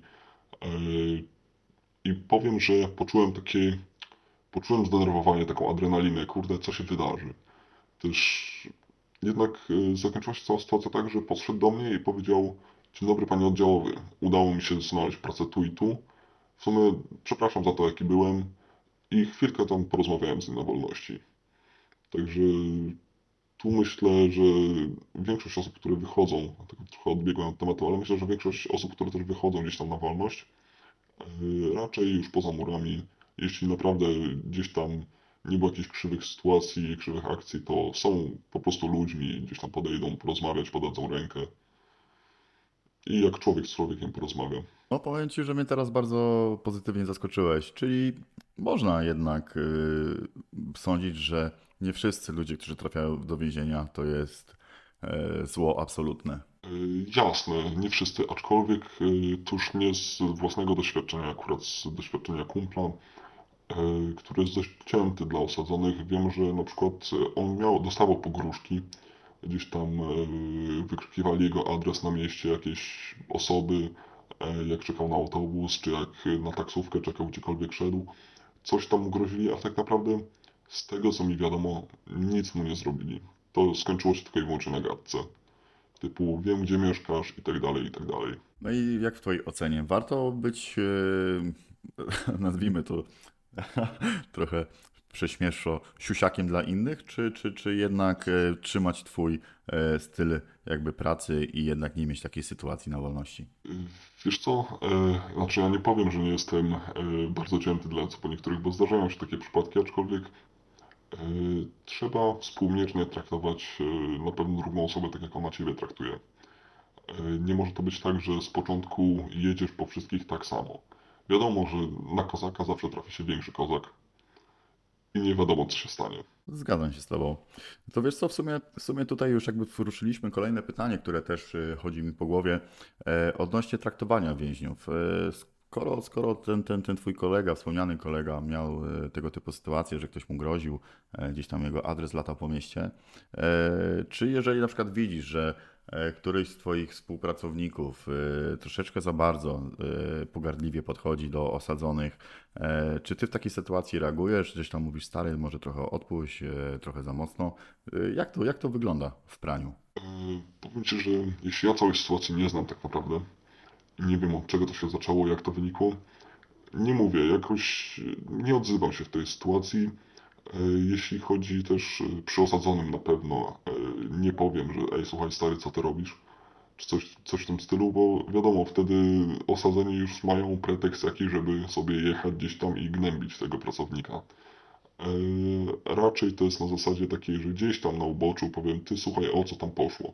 Jak się wywiąże rozmowa, zapytam się, kurde, a nie mogłeś zrobić inaczej? E, Czy coś w tym stylu. Jasne, jasne. Ale rozumiem, rozumiem, jest- że trzeba autorytet swój trzymać jak najbardziej. To było... Nie, jest, nie jestem też e, na takiej pozycji wysokiej, bo jednak tyle co ja służę, to niektórzy mają i po pięć razy tyle. Rozumiem. E, Aczkolwiek jestem szarym, szarym pracownikiem służby więziennej, jeszcze nigdzie wysoko nie postawionym. Ale pewnie niedługo. Czas pokaże. Oby, oby się udało. Spoko. Wiesz co, e, tutaj właśnie kurczę, właśnie bardzo mi się podoba ten wywiad, bo jakby twoja odpowiedź od razu wchodzi w kolejne pytanie, które e, siedzi mi w głowie. I właśnie e, tutaj jeszcze poruszyłeś taki, taki wątek pan, panowania nad sobą. Ogólnie, czy były takie sytuacje, gdzie sytuacje stresowe, w których e, trochę cię poniosło, albo poniosło twojego kolegę e, i, widziałeś, że tracisz na sobą panowanie i dałeś się, dałeś się tym emocjom. Były takie tego typu, tego typu akcje? Że tak, były tego typu akcje, gdzie może nie tyle, co mnie bardzo jakoś poniosło, ale już wiedziałem, że to jest ten stopień, że zaraz powiem coś, bądź w taki sposób powiem, że po prostu będę mógł później z tego mieć problemy, jakieś postępowania w takich sytuacjach przeważnie ukrasałem po prostu rozmowę e, i wszedł kwit o ukaranie, czy tam jakaś informacja, czy informacja do oddziałowego, żeby on wystawił ten kwit. Jeśli chodzi o kumpli, e, staram się nie zwracać kumplom uwagi. Jednak e, myślę, mam takie przynajmniej podejście, że jestem dość nisko jeszcze mimo wszystko i nie mam takiej posady, żeby gdzieś tam coś zdziałać. Aczkolwiek wiadomo, jeśli jest młody funkcjonariusz, który ma nie wiem, tam trzy tygodnie służby, miesiąc, dwa, powiem, zwrócę uwagę, ale też nie przy osadzonych, tylko raczej gdzieś tam na dyżurce mówię, ej stary, słuchaj, tak nie możesz robić. Zrób tak i tak. Albo słuchaj, doczytaj ten i ten przepis, bo to robisz niepoprawnie. Okej, okay, okej. Okay. A teraz mi powiedz, no, bo tutaj jednak wasza polega, praca polega na też relacji pomiędzy yy, tobą twoim kolegą, no bo jednak się uzupełniacie, yy, załóżmy na zmianie. Czy jeżeli właśnie y, była sytuacja, że kogoś poniosło, czy możesz liczyć na swojego e, kolegę, że tak powiem, ze zmiany, że e, będziecie solidarnie trzymać swoją pozycję e, czy stanowisko, jeżeli wydarzy się na przykład, nie wiem, kogoś troszeczkę za bardzo poniesie, powie coś więcej osadzonemu albo wypłaci przysłowiowego liścia, choć nie, nie zakładam, że są takie sytuacje. Czy, czy jednak jest ta solidarność u Was w formacji? Powiem Ci tak, jeśli e, pójdzie jakaś tam plotka, jakieś tam planowanie jakiejś grubszej akcji przez osadzonych w kierunku funkcjonariuszy, bo coś tam, jakieś niedopełnienie obowiązków, czy coś tam, coś tam się wydarzyło po prostu pomiędzy innym funkcjonariuszem a osadzonym. Jeśli ja się na przykład o tym dowiem, e, fakt, napiszę notatkę, jedną, drugą, trzecią, przedstawię całą sytuację, co jak się dowiedziałem, co jak wynikło, co tam planują osadzeni, bo nieraz, czy to się postoi pod klapą, posłucha, czy to gdzieś się przejdzie, czy to jakiś osadzony po prostu na silnych lekach zapomni się z kim rozmawia i powie za dużo. E, wiadomo, wtedy poinformuję kumpla co i jak i powiem, ej słuchaj, ale w razie co, wszystko mam to na papierze, zaniesione do przełożonych, oni o tym wiedzą, także uwaga i będzie pilnowane co, co, co się dzieje dalej. Okej, okay, rozumiem inaczej. Ja zauważyłem, e, gdy, gdy, gdy, gdy odbywałem karę pozbawienia wolności, że większość złodziei to są specjaliści od prawa. Każdy siedzi i zna paragrafy na pamięć, e, każdy myśli, że może z siebie obronić w każdej sprawie, jaką mu wytoczą. E, czy Twoim zdaniem też tak odbierasz właśnie złodziei, że trzeba się na tyle pilnować, trzeba mieć podkładki w każdej możliwej formie, pisma, jakieś tam notatki służbowe, żeby nie dopuścić do sytuacji, gdzie Ciebie będą sądzić? Powiem w ten sposób. Zawsze tak naprawdę papier jest trochę warty jak słowo. Bo jeśli papier wystosujesz e, wcześniej i napiszesz notatkę co i jak, zaakceptuje to kierownik, twój przełożony, tak, zobaczy to ktoś z góry po prostu, będziesz miał już łatwiej, bo oni wiedzą o tej sytuacji. E, ale odnośnie tego, że każdy złodziej uważa się za prawnika, faktycznie tak jest, bo jednak trochę tego czasu na celi mają i co nieraz gdzieś tam wchodziłem na jakąś kontrolę, widziałem kodeks karny wykonawczy, czy gdzieś tam jakiś kodeks karny. Wiadomo, znają, czytają, wiedzą co i jak, aczkolwiek nieraz właśnie z tej znajomości sprawdza, sprawdzają funkcjonariuszy też, że a to te i te osoby mają mieć przedłużony spacer, bo wynika to z tego i z tego i wtedy tak naprawdę to ty jesteś w sytuacji podbramkowej, bo albo wiesz, albo nie wiesz. No właśnie, i jak w takiej sytuacji zachowujesz, gdzie ktoś cię złapie na przykład na twojej jakiejś tam niewiedzy? E, wiesz co, e, przeważnie staram się z tego jakoś wykręcić, bo jak, jak wiadomo, no, żaden człowiek nie jest alfą i omegą. Nie wszystko można wiedzieć, jednak KKW ma swoją ilość stron. E, wiadomo, że tam te przepisy takie najbardziej podstawowe, które trzeba znać, powinno się znać, się zna. I to nieraz naprawdę słowo w słowo i wiadomo, gdzie jest przecinek, gdzie jest kropka. I można recytować w środku nocy, jak ktoś się obudzi. Aczkolwiek wracając do pytania, jak ja reaguję, staram się raczej unikać odpowiedzi, bądź mówię, okej, spoko, mówisz, że tak jest, ale jak ja to sprawdzę, masz kwita i kurwa sam się do niego przyznasz. I sam pójdziesz do oddziałowego i powiesz co i jak, i później sam jeszcze na karaniu powiesz, że ty wprowadziłeś błąd celowo. Jak na przykład, załóżmy sytuacja, no bo osoba, nie wiem, z dolegliwością płuc ma przedłużony spacer pół godziny. I ja na przykład bym nie wiedział i powiedział ok, i bym się nie, nie wiedziałbym i bym się nie dowiedział i powiem ok, dobra, to przedłużę wam ten spacer.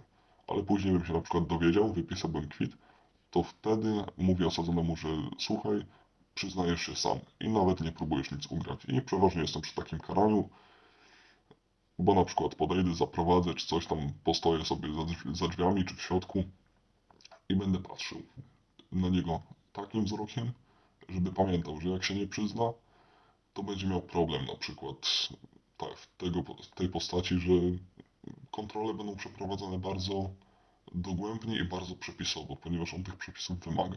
Czyli, że można powiedzieć, jeżeli ktoś ci nabije w butelkę, to się odstawisz.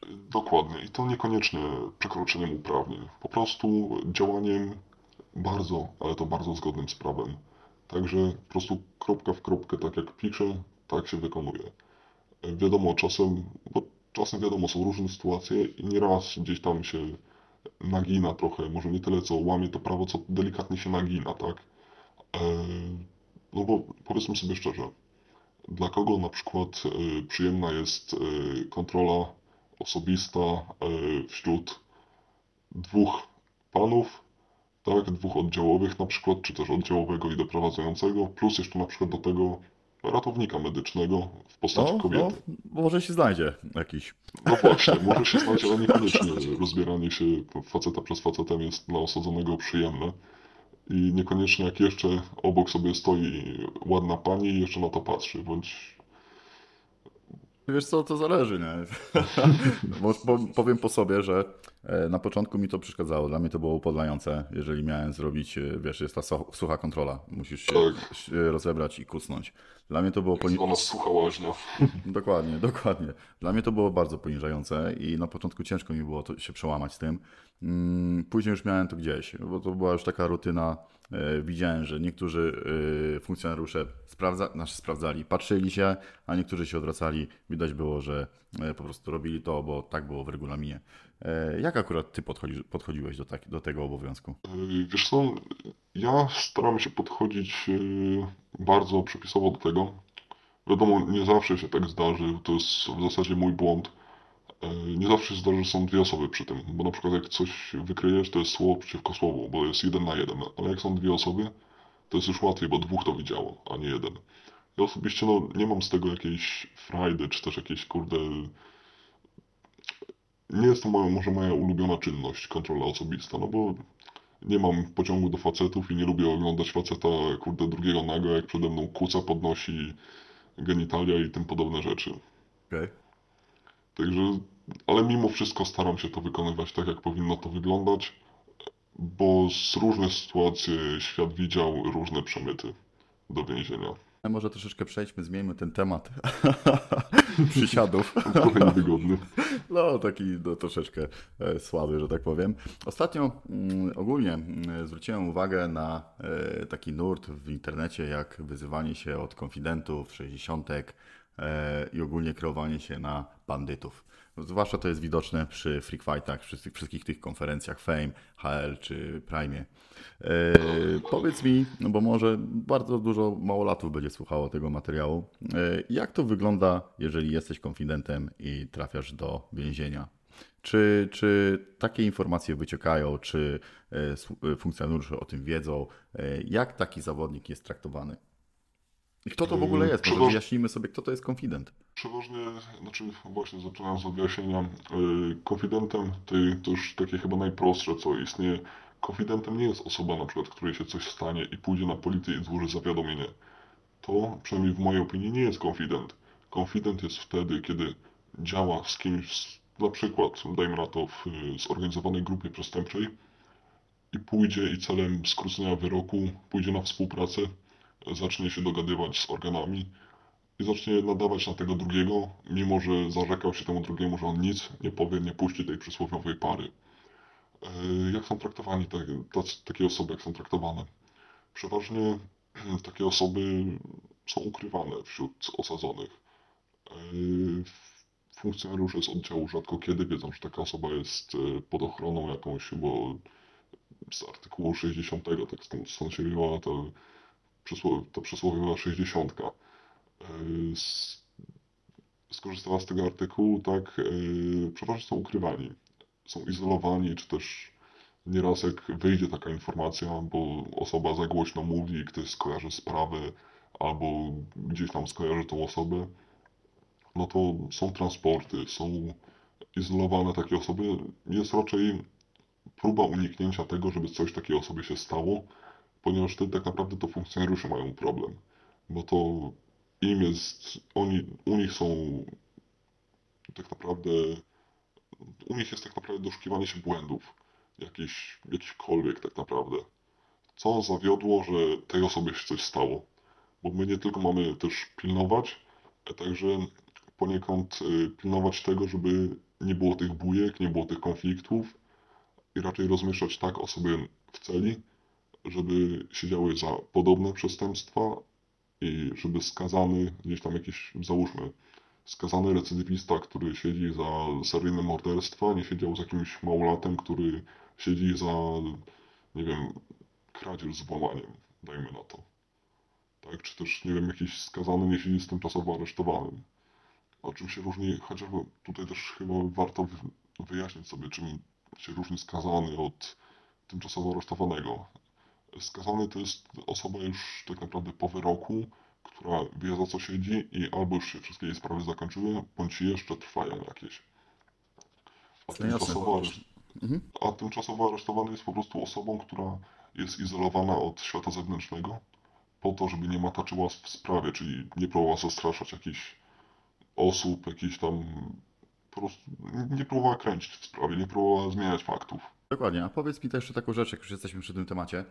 Czy e, jeżeli, e, no bo to wychodzi, jeżeli ktoś, e, załóżmy, doniósł na swoich wspólników jakiejś tam akcji, czy, przez, czy taka osoba w więzieniu nie jest też gorzej, trakt, inaczej, może nie gorzej, czy nie ma innego podejścia takiej osoby ze strony funkcjonariuszy? Chodzi mi o to, że jeżeli jest bandyta, który, załóżmy, wierzy w to, co robi, że tak, tak to nazwijmy kolokwialnie, e, jest pewien tego, że, że no jest bandytą, jest prawdziwym bandytą i się e, jakby nie, nie, nie, nie, nie współpracuje z policją.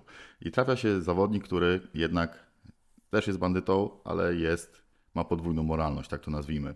Czy podejście funkcjonariuszy jest troszeczkę inne do takiego osobnika niż do takiego typowego bandyty? E, Powiem Ci tak, e, przeważnie funkcjonariusze e, nie wiedzą o tym, doprowadzający, czy to, to jest nazwijmy to pierwszego kontaktu.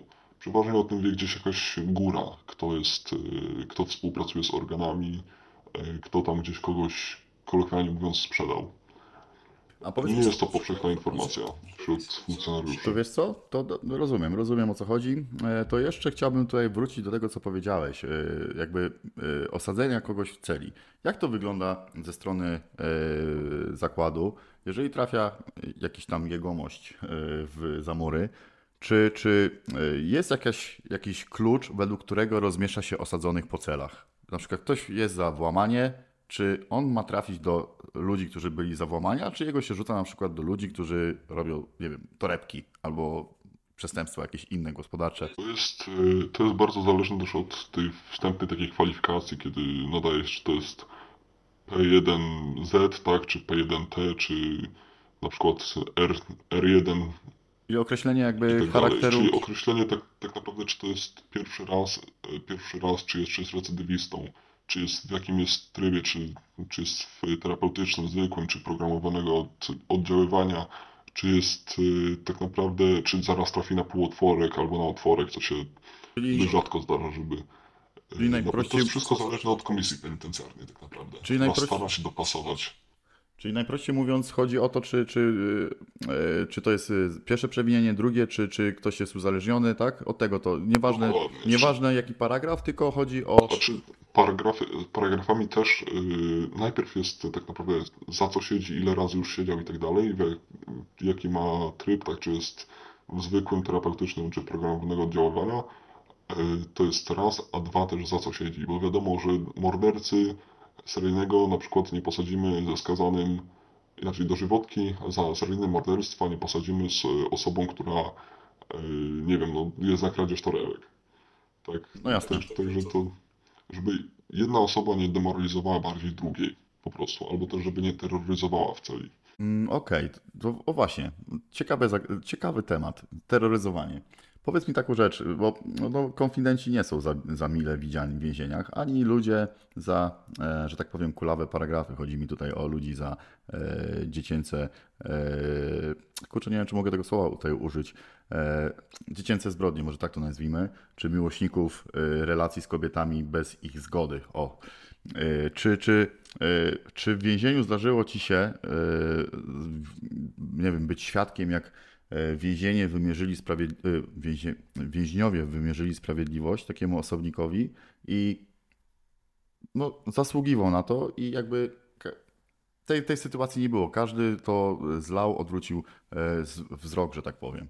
Powiem tak, tak jak wcześniej wspomniałem, staramy się tego unikać, żeby w ogóle takie osoby miały kontakt z innymi osadzonymi, czyli te, za te artykuły tam 200, bodajże 200, 201, 202, jak dobrze pamiętam, e, żeby te osoby jednak nie miały kontaktu z y, osadzonymi gdzieś tam za zabójstwa czy za kradzieże, bo wiadomo, Yy, kurde, też nie wiem właśnie, czy mogę, czy mogę użyć tego słowa, ale właśnie, żeby ci miłośnicy kontaktów z kobietą bez ich zgody, czy też zamiłowania do dzieci, nie siedzieli z jakimiś tam przestępcami właśnie za inne czyny. Że oni- są grupowani tak, że te artykuły sobie siedzą yy, razem, a tamte siedzą sobie z innymi. Okej, rozumiem. Dobra. Tak samo łaźnie, łaźnie, spacery również są podobnie robione i też jak na przykład w niektórych, wiem, że na pewno e, we Włocławku, chyba we Włocławku albo we Wrocławiu, gdzieś w którym zakładzie jest e, osobny, osobny jakby w ogóle oddział, że jest tam, e, pię- w sensie jest takie jedno piętro właśnie wydzielone dla tych miłośników, czy to dzieci, czy to kobiet bez ich zgody. E, I oni e, chodzą totalnie osobno i żyją innym życiem. I wywołuje się po radiu, żeby na przykład, czy to ze spaceru ich zabrać, czy to, że łaźnia już, że się tam gdzieś na łaźni wybili.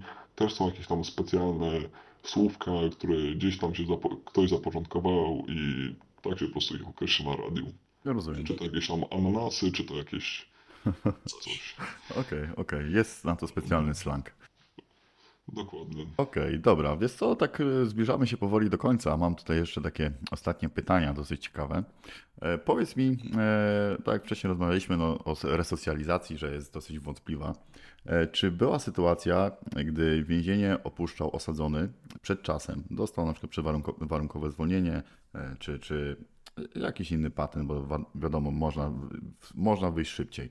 E, czy był jakiś osadzony, który Twoim zdaniem na to nie zasługiwał. Widziałeś, że jest popsuty do szpiku kości i wiedziałeś, że bardzo szybko wróci z powrotem za mury więzienia. Czy, czy, czy miałeś takie sytuacje, e, jeżeli możesz powiedzieć, co to była za sytuacja, jeżeli tak było? Powiem Ci, że miałem, miałem jedno takie doświadczenie z facetem, który no non-stop, był- non-stop po prostu kradł.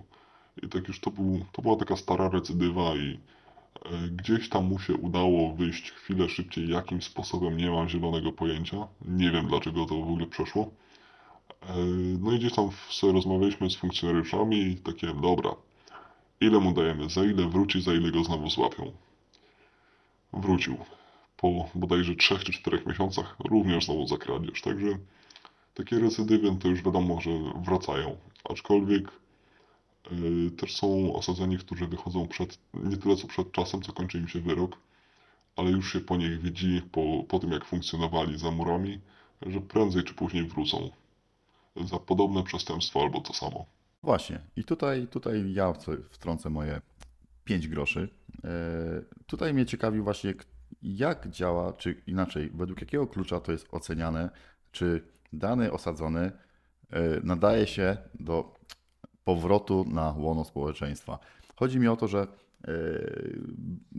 podczas mojego odsiadywania wyroku były jakieś tam sprawy, były wystąpienia i na przykład ja jako więzień słysza, rozmawiałem z innymi i na przykład widziałem, kto e, wróci do fachu, widziałem, kto ma jaki plan na siebie.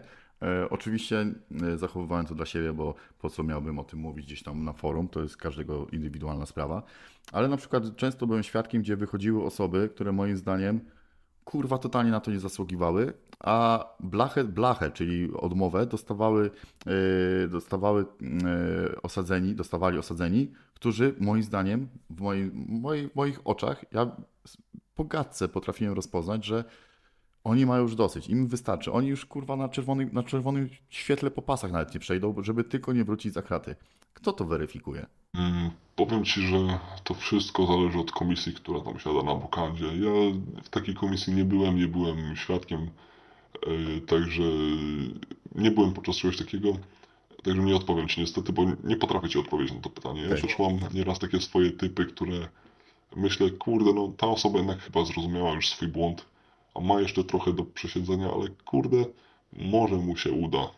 Jak pójdzie na wokandę, może mu skrócą, albo chociaż postara się o SD, SD w sensie dozór elektroniczny. Tak, jasne. Powiedz mi jeszcze, jak Twoim zdaniem ogólnie, e, jak byś określił warunki w więzieniu? Jak to, jakby w kilku słowach określił e, komfort od siedzenia wyroku w naszych, naszych polskich zakładach karnych, aresztach, wszystko jedno? O kurczę, to ci powiem, że tak jak byłem przy, byłem w trzech zakładach, tak jedne, jedne były starsze, drugie były nowsze. I to zależy tak naprawdę od tego, mam wrażenie, jak, jak, osadzony, jak osadzeni tak naprawdę dbają o to. E, ponieważ e, w celach dla niebezpiecznych, e, dla tak, tych tak zwanych enek, powiem szczerze, że jest naprawdę dość duży, może dość duży komfort, to przesadzę z tym, ale są naprawdę dość zadbane te cele i nie ma tam takiego odoru, jak się wchodzi, taki, takiej duchoty, takiego po prostu nie są tak prześmiernięte, takie zmęczone życiem, ale są naprawdę gdzieś tam na normalnych oddziałach, od jak otwiera już się cela i po prostu przypominać się, co jadłeś dwa tygodnie temu na śniadanie, no to komfort nie jest za duży. Rozumiem. E, a jeżeli chodzi o nawet takie, takie no w sumie ważne rzeczy, jak e, posiłki załóżmy, czy Twoim zdaniem mm, więzień jest w stanie przetrwać na samym, e, na tej diecie więziennej, bez żadnych zakupów w kantynie? Myślę, że jest to do zrobienia. Czy jest to zdrowe, jeśli chodzi o takie, że tylko i wyłącznie o tym, co się żyje? Yy, nie wiem, nie potrafię się określić, nie próbowałem tego jedzenia, yy, nie jadłem go. Dlaczego nie jadłeś tego jedzenia? Yy, nie możemy jako funkcjonariusze jeść tego, tego jedzenia, to jest raz. Dwa, że z drugiej strony nawet nie wiem, czy bym chciał nieraz. Właśnie o to mi chodzi. Znaczy na pewno z tego co widziałem, jak tam gdzieś się przewinąłem przez kuchnię, żeby doprowadzić pracę, gdzieś tam przeglądałem papiery, okej, okay. jeszcze jak są tam jakieś takie typu jajka, sałatki i tak dalej, spoko. Wygląda to jakoś w miarę. W sumie chyba nawet bym to zjadł. Yy, ale niektóre posiłki są takie, no, osadzeni co gotują, co gotują, no, że tak powiem, nie wiem, gdzieś tam w Sheratonie w restauracji by nie pracowali. okay. Że tak to ładnie określę. Okej, okay, rozumiem. Ale rzeczywiście patrząc po tym, przynajmniej patrząc po tym to jest na kartce, są to mimo wszystko posiłki pełnowartościowe. Na kartce tak, wiadomo. Nie wydaje z kartki. A powiedz mi, e, dobra, no to takie, bo dążę do jednego celu. Czy twoim zdaniem siedzenie w polskim więzieniu jest to e, faktycznie uciążliwe, jest to uciążliwa kara, bo tak, tak to, bo tak to powinno wyglądać. To powinno być uciążliwe dla osoby osadzonej. To powinno być dotkliwe, tak mi się wydaje. Czy Twoim zdaniem tak właśnie jest?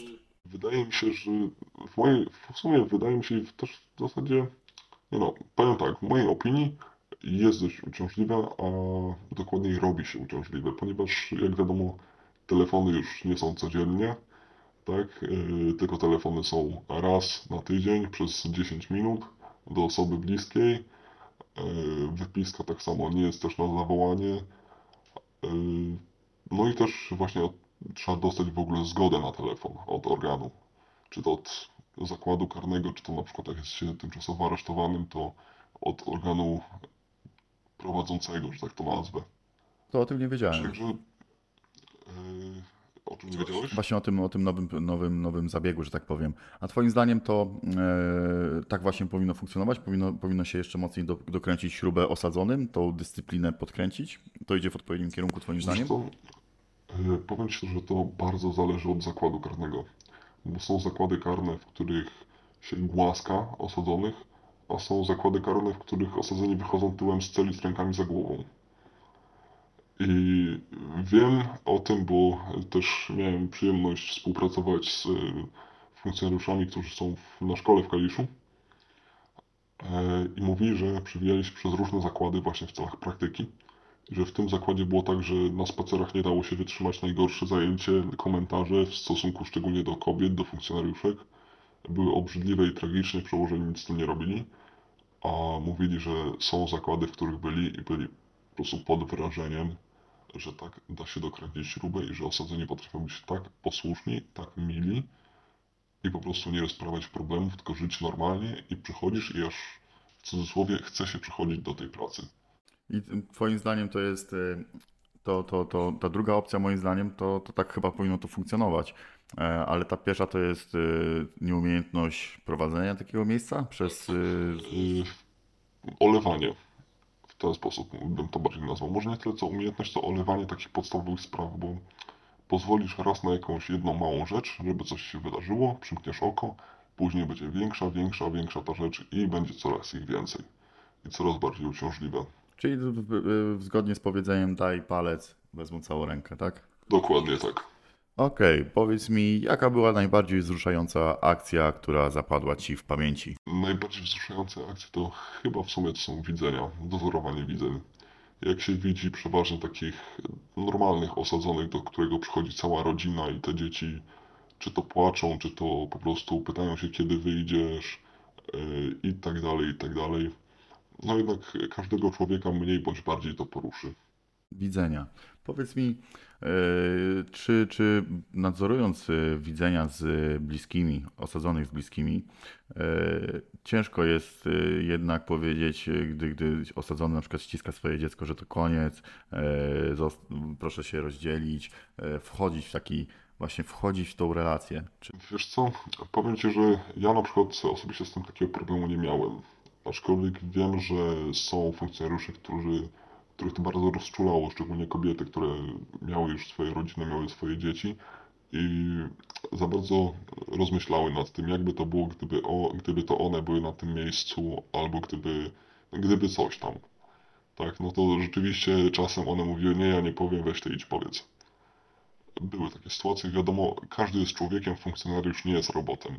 Dokładnie, dokładnie, o to mi chodziło.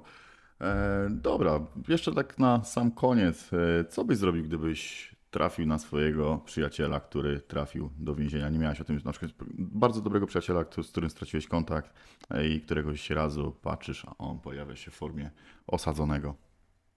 Co byś zrobił? Wiesz co, na pewno zadbałbym o to przez przełożonych, żebym nie miał za dużo z nim kontaktu. Bo wiadomo, że stare relacje, mimo, mimo wszystko były to jakieś relacje, i mimo wszystko na taką osobę by się patrzyło bardziej pobłażliwie.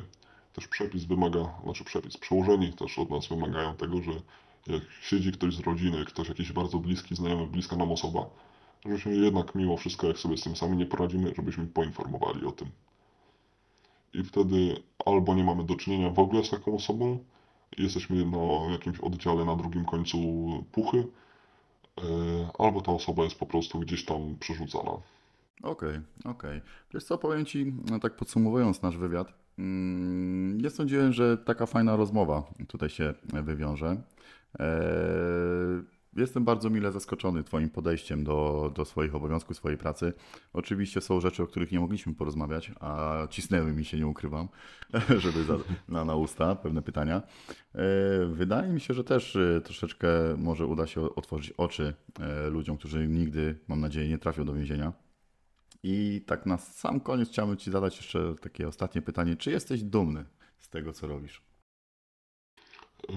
Wiesz co, czy jestem dumny? To jest dość ciężkie pytanie. Na pewno jestem zadowolony z tego, co robię, bo wiem, że dla nikogo nie jestem nie jestem tym siosiakiem, jak to ładnie wcześniej powiedziałeś, tylko staram się być człowiekiem i staram się podchodzić ludzko i nie gnębię przeważnie. Przeważnie, no przeważnie nie gnębię, nie zdarzyło mi się jeszcze tak, żebym gnębił celowo kogoś za coś, co zrobił, bądź w sposób, w jaki się do mnie odezwał, czy coś takiego zrobił.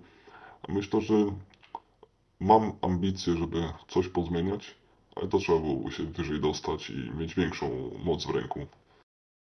Ogólnie e, powiedziałeś coś, co bardzo cenię u ludzi.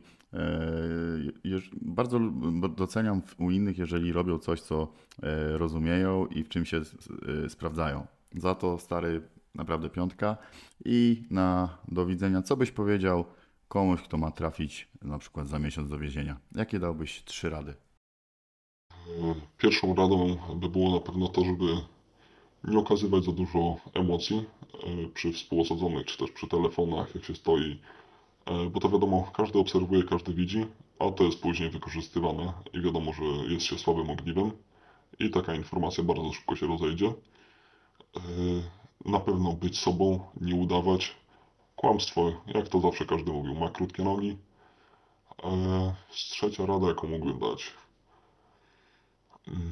Śpi dupą przy ścianie. Zważać, zważać na to, co mówimy, komu mówimy i kiedy mówimy. Super.